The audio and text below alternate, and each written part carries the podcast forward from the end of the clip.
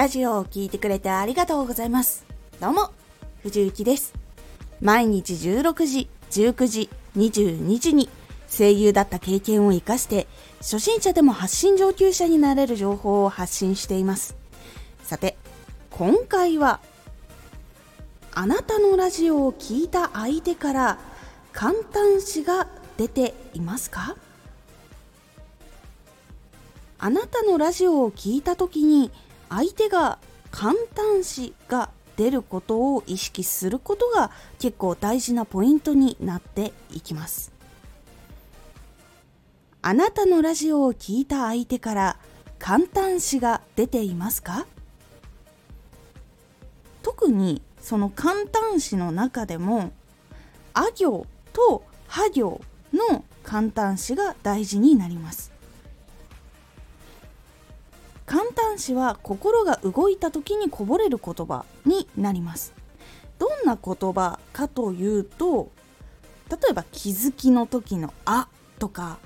称賛の「いいね」とか納得の「うんうん」とか驚きの「えー」とか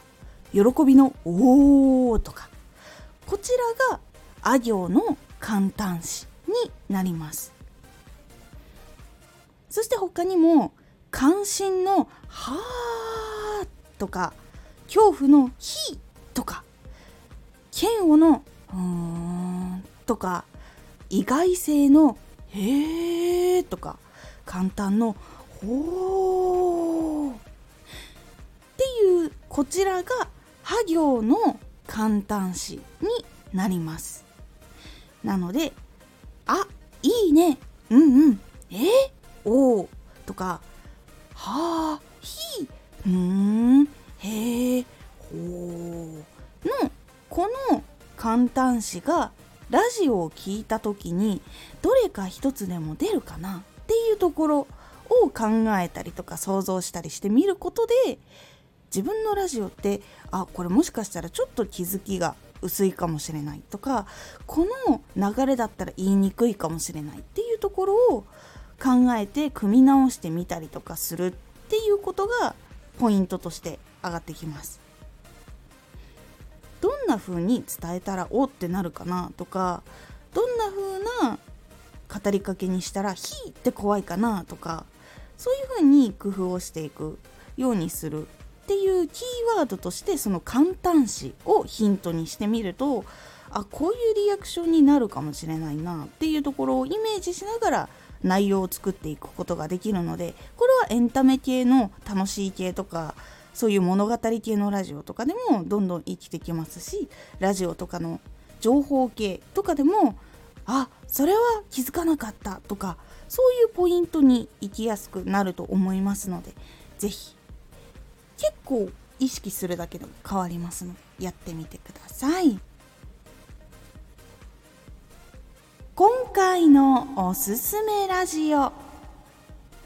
今までのチャレンジは伝えることでチャンスに変わる。今までやってきたチャレンジとか自分が得てきた知識っていうのは他の人が知ることで生かされていくっていうところのお話をしております。